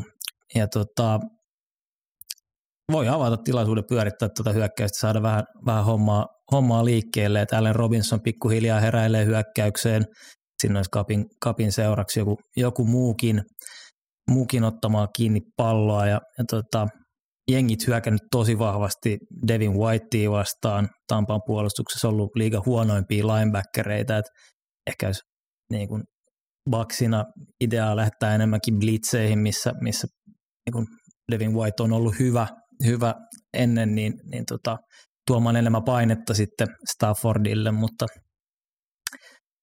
öö, toisella puolella palloa niin Tampa hyökkäys ihan täys shit show, että Brady pelasi kauden huonomman pelin Ravensia vastaan, niiden juoksu ei toimi, niiden ei juurikaan sitä varmaan, tai siis kannatakaan Ramsia vastaan kokeilla, ja sitten rissut vielä tiputtelee, että et joku siellä nyt ei vaan klikkaa, tai mikään siellä ei oikein vaan klikkaa, että et, tota, ei oikein näe, mit, miten ne pääsee niinku tuosta funkista yli. Et Ramsey Evans matchup nyt jonkin verran kiinnostaa, mutta tämä on muuten aika, aika tylsä matsi kyllä. Ramsey kiukuttelee, yrittää kiusata potkasijaa. Tom Brady ei tällä hetkellä tunnista Tom Bradyksi. Ja mikä hänet on tehnyt sellaiseksi tappajaksi, mikä se on ollut, niin kyky käsitellä painetta ja liikkuu taskussa, vaikka se on likainen, niin tällä hetkellä sitä pelaajaa ei ole. Siellä on jatkuva paniikki päällä. Taskussa hän näkee haamuja eikä osaa liikkua paineelta pakoon ja sitten se yrittää tällä juosta aika paljon itse ja se ei ole hirveän hyvä, hyvä ratkaisu. No kyllä villiä, miten Toki, asiat muuttuu vuodessa. On tosi no. ikävä tilanne. Hänellä on elämässään niin kuin, ei, ei ole varmasti helppo. En tiedä, miten itse pysyisi kasettipakas, kasetti kasassa, jos olisi avioero läpikäynti menossa, mutta se näkyy, jos ei se näy, mutta tai sitten hän on yhtäkkiä ikääntynyt kymmenen vuotta. Tai no, tää... Kiselle oli se noitavissa TikTok Nord kerta. Totta. Joka mahdollisti kaiken tompalla. En pois sulkis. Nämä on aika vahvat näytöt on tämän puolesta. Tämä divari oli niin huono, että Baksin olisi pitänyt kävellä jo voittoa, mutta ei. No roikottaa kaikki joukkueet mukana ja mun on tällä hetkellä tosi vaikea sanoa, että mikä siellä olisi edes. Melkein sanoisin, että Saints voittaa ton divari, jos nyt pitäisi arvuutella. Atlanta. Kansas City Chiefs vastaan Tennessee Titans. Sunday Night Football. Uh, joo. Noin, noin vuosi sitten, viimeksi kun kohtasivat, niin Titans veti Chiefsia tukkaan 27-3. Sillä puolella mentiin Titansin 27-0 johdossa. Ja Chiefs sitten voitti toisen puolikkaan tekemällä yhden field goalin. Ollaan aika kaukana tästä. Tällä hetkellä Tennessee hyökkäys on niin kuin AJ Brownin lähtö vaan niin kuin kokonaisvaltaisesti näkyy siellä, ei niin kuin mitään mahda. Hyökkäyksen linja heikkeni, niin Derek Henry on edelleen hyvä jalkapallossa, mutta kun se linja ei ole niin kova, eikä se heittohyökkäys ole niin pelottava, niin vastaan pystyy lataan boksia ja syömään vähän sen tehoa pois sieltä. Öö, Tennesseein puolustus kuitenkin on, on ihan pätevä. Jopa niin kuin yllättävän pätevä, etten sanoisi. Heillä taitaa olla liikan paras juoksupuolustus, mutta se hirveästi lämmitänyt Chiefsia vastaan, joka tuskin tulee koittaa juosta heidän ylitte. Öö, heittoa vastaan hän on niin kuin mukiin menevä, ehkä jopa keskinkertainen. Kuitenkin siinä takakenttä on ollut tänä vuonna. Öö, Christian, Christian Fulton, se heidän ykköskornerin nuori, on, on pelannut ihan hyvää kautta, mutta tota, muuten, muuten siellä on ongelmia. Padubrin paluu vähän on helpottanut sitä puolustusta, mutta tota, nyt kun Chiefsia lähdetään, lähdetään tota, yrittää nollaan taas, niin jotain, jo, aika paljon niinku kaivataan, kaivataan tuolta puolustuksen puolelta. Chiefsin puolustus aika, aika heikko, mutta en sitä saa, kun on ylivoimaisesti paras hyökkäys, joka vaan niin kuin tuhoaa vastustajia heiton kautta. Vastustaja saa paljon mahdollisuuksia. mutta tota, se, että Tennesseein käytännössä tarvitsisi lähteä juoksemalla, juoksemalla pysyttelee Chiefsin kanssa mukana tuossa pelissä, niin aika vaikea nähdä, että tämän vuoden Tennesseillä olisi mitään saumoja hirveästi olla johtoasemassa tämän pelin aikana. Chiefsin hyökkäys on pelannut kuudenneksi vaikeimpia vastustajia vastaan ja on liikan paras hyökkäys. Tennesseein puolustus on pelannut liikan helpointa hyökkäysotteluohjelmaa vastaan tai alkukauden. Ne on ollut jo hyviä, mutta voi olla, että nyt on vähän erilainen. Mutta ei nekään niin hyviä ollut, ja sieltä kun on, on niin vammoja takia punaista takaisin pelaajaa, niin kyllä tulee olemaan täystyä niin kuin pysyä kymmenenkään pisteen siellä Chiefsia vastaan. Ja Malik Willis ei tule riittämään, eli jos Tannehill on edelleen öö, tänne, poissa. Tänne Hilko riittää. Ei, mutta Malik, Malik Willis, se, mitä se heittää, se joku 60 yardia tai jotain, niin ei, ei tule kyllä riittää. Ei. Vaikka et, toivottavasti tänä on kunnossa. Sitten viikko päättyy, kun Saints vastaan Baltimore-ottelu pelataan Monday Night Football-ottelussa. Tämä on varsin mielenkiintoinen. Tuo Saints on semmoinen saippua palat, siitä ei kyllä nyt oikein taho ottaa otetta ja selvittää, että mitä hän haluaa olla.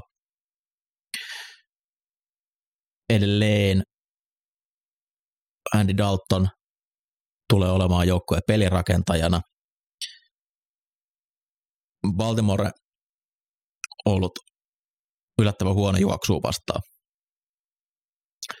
Ja varmasti Saints lähtee juoksu edellä ja Alvin Kamaralle palloa paljon joko juoksussa tai sitten heitossa. Ja siinä Dalton on hyvä, eli se tiedostaa, missä sen lyhyet kuvat on, jos joku pitkä jo auki. Andy Dalton tekee myös vireitä, hän tarjoaa palloa vastustajille, mutta Alvin kamera näytti niin, niin hyvältä taas tuossa Raidersia vastaan, että hänelle vaan pitää enemmän, enemmän pystyä palloa tarjoamaan. Roquan Smith, millaisella aikataululla ehtii joukkojen mukaan, varmaan ainakin pelaa, mutta tuskin on ihan koko pelikirjaa sisäistänyt, että ei tuo linebackerin paikka on yleensä sellainen, että siinä vaatii vähän pidemmän totuttautumisen että siinä, että ihan selkeästi pysty pelaamaan, vaan esimerkiksi cornerina, että jos meet pelaa miespuolustusta, niin se on ihan sama, että millainen se skeema siinä ympärillä on, mutta linebackerina on aika paljon kaikkia kutsuja ja tsekkejä, mitä pitää tehdä, niin todennäköisesti aika pieni, pieni rooli vielä tässä ottelussa. Toisen puolen palloa, niin Baltimore juoksuhyökkäys on parantanut koko ajan. Ja sieltä alkanut löytyä nyt sitä viime, viime vuosien tasoa. Ja hyökkäyksen linja on tervehtynyt, niin se varmasti siinä auttaa. Heittohyökkäys on vähän ailahdellut, ja nyt sieltä puuttuu Rashad Bateman pitkän aikaa, ja sinnekin olisi vähän ehkä odottanut, että mahdollisesti olisi jotain laitahyökkäjä loppukaudeksi treidattu, mutta ei, ei löytynyt. Ja Saintsin takapuolustus on mysteeri mulle. Ne pelas hämmentävän hyvin Raidersia vastaan, mutta mä vähän menen siltä kantalta, että se ehkä oli enemmänkin työtapaturma. Että se aikaisemmat viikot, mitä sieltä on nähty, niin kertoo enemmän siitä normaalitasosta. Että vaikka Bateman puuttuu, niin kyllä Baltimoren pitäisi pystyä taas myös heittämällä, heittämällä etenemään se, miten Baltimore on pelannut, niin he yleensä pääsee johtoon, jossain vaiheessa johto sulaa, sitten toivotaan lopussa, että Lamar pystyy pelastamaan tuon joukkueen. Luotan aika paljon enemmän Lamar Jacksonin kuin Andy Daltonin tässä vaiheessa heidän uriaan, Mitä? ja kyllä pitäisi Baltimore voittaa. Shokki. Mutta en ihmettele, vaikka tämä päät, viimeinen downi ratkaisee tämä ottelu. Se on aika perinteinen Baltimorelle nyt. Joo, Saints on aina kova kotona, se koti yleisen tuki, niin help, auttaa erityisesti puolustuksen linjaa, että kyllä siellä tota, varmasti voittoja tulee siinä linjassa, mutta riittääkö, että ne saa Jacksonin kuriin, niin se on sitten toinen, toinen kysymys. Näin.